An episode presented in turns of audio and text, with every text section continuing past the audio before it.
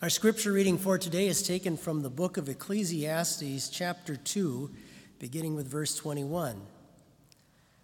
So my heart began to despair over all my toilsome labor under the sun.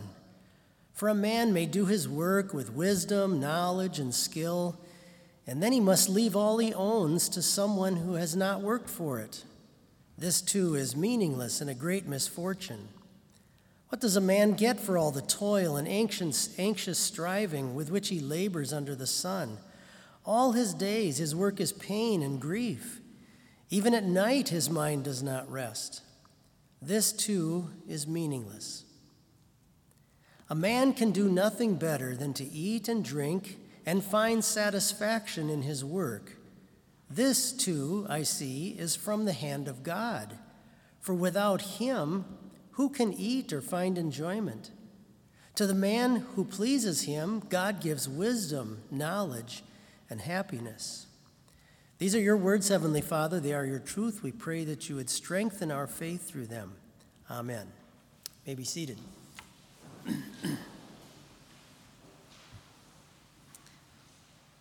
the first car that I ever bought when I was in college was a Fiat, F I A T. It was an Italian car. It looked really cool but it didn't run so well. I remember the night I bought the car, I happened to go to a friend's house who was a mechanic. And uh, I mentioned to him that I had just bought this, my first car. And he said, What'd you get? I said, A Fiat. And I could just see on his face that I made a mistake. And he said, A Fiat. And I said, Yeah, something wrong with that? And he goes, Well, Fiat stands for Fix It Again, Tony. So that's, that's what he thought of Fiats. I found out very soon that that was the case. In my lifetime, I've probably owned about 10 cars, maybe, maybe one more than that, but about 10 cars. I've also thought, wouldn't it be interesting if you could see all of them together in one spot? Or all the cars you're going to buy in your life sometime or someday. It's, if you could put all of those together in one spot. Maybe some of you have had one or two already, maybe two, three.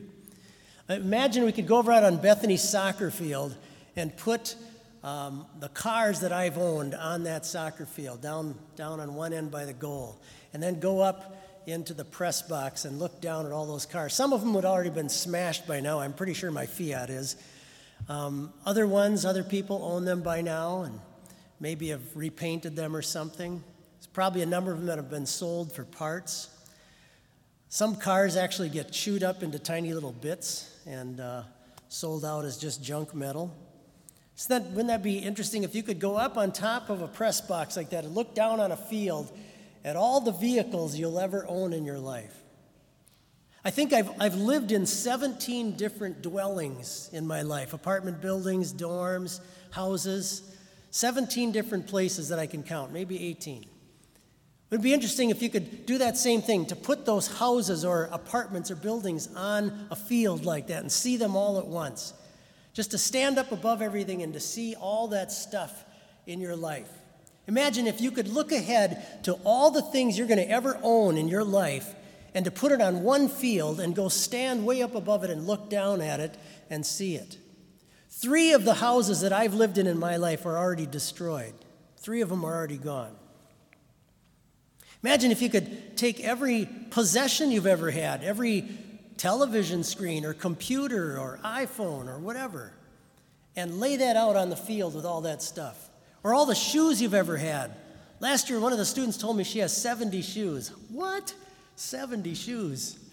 Imagine if you could lay out all the clothes you've ever are going to ever have in your whole life and put that all out on a field and just stretch it out. It'd be really interesting to, to get up on top of all that and just to look down on all the things you could acquire in this life.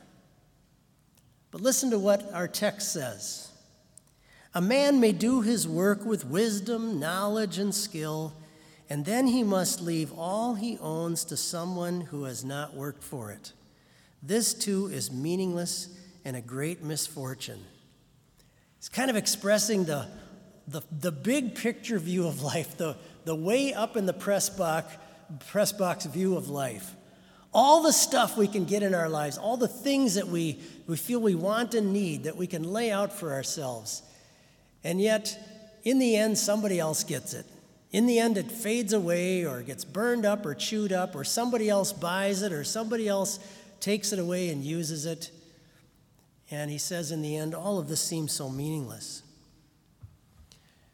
The famous theologian Jerry Seinfeld, just kidding, he's a comedian, okay?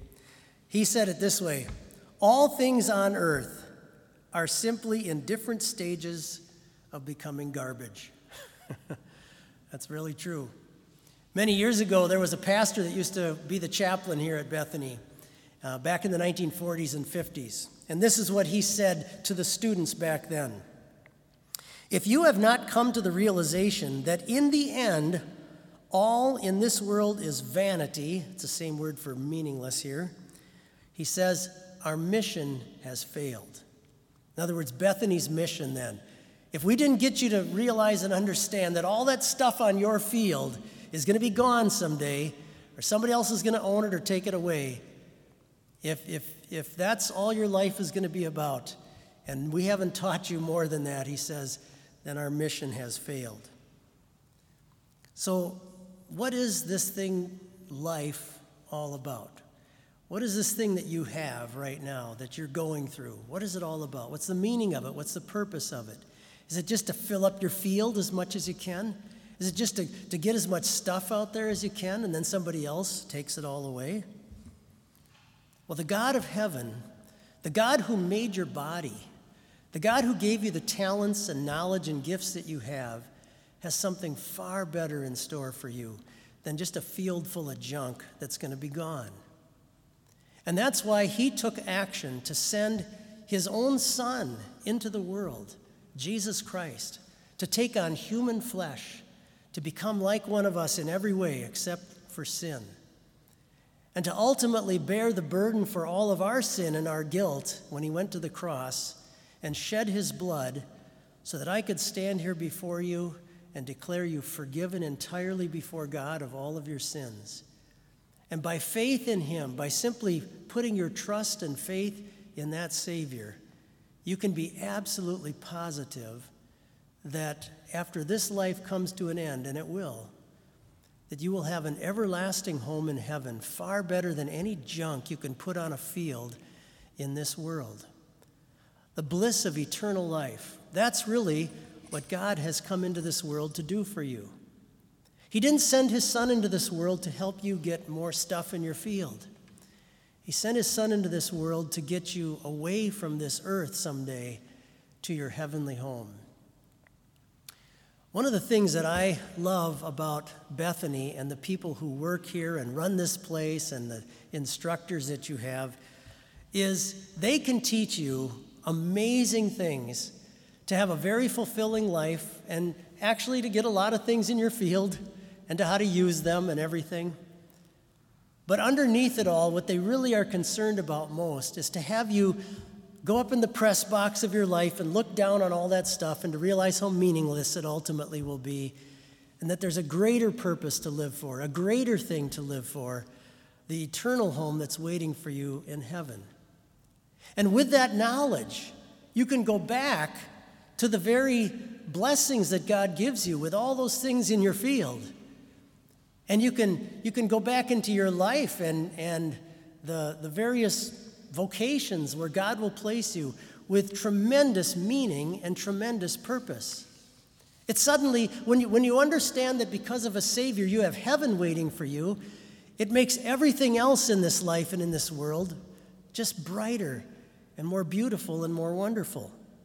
In fact, listen to what our text says.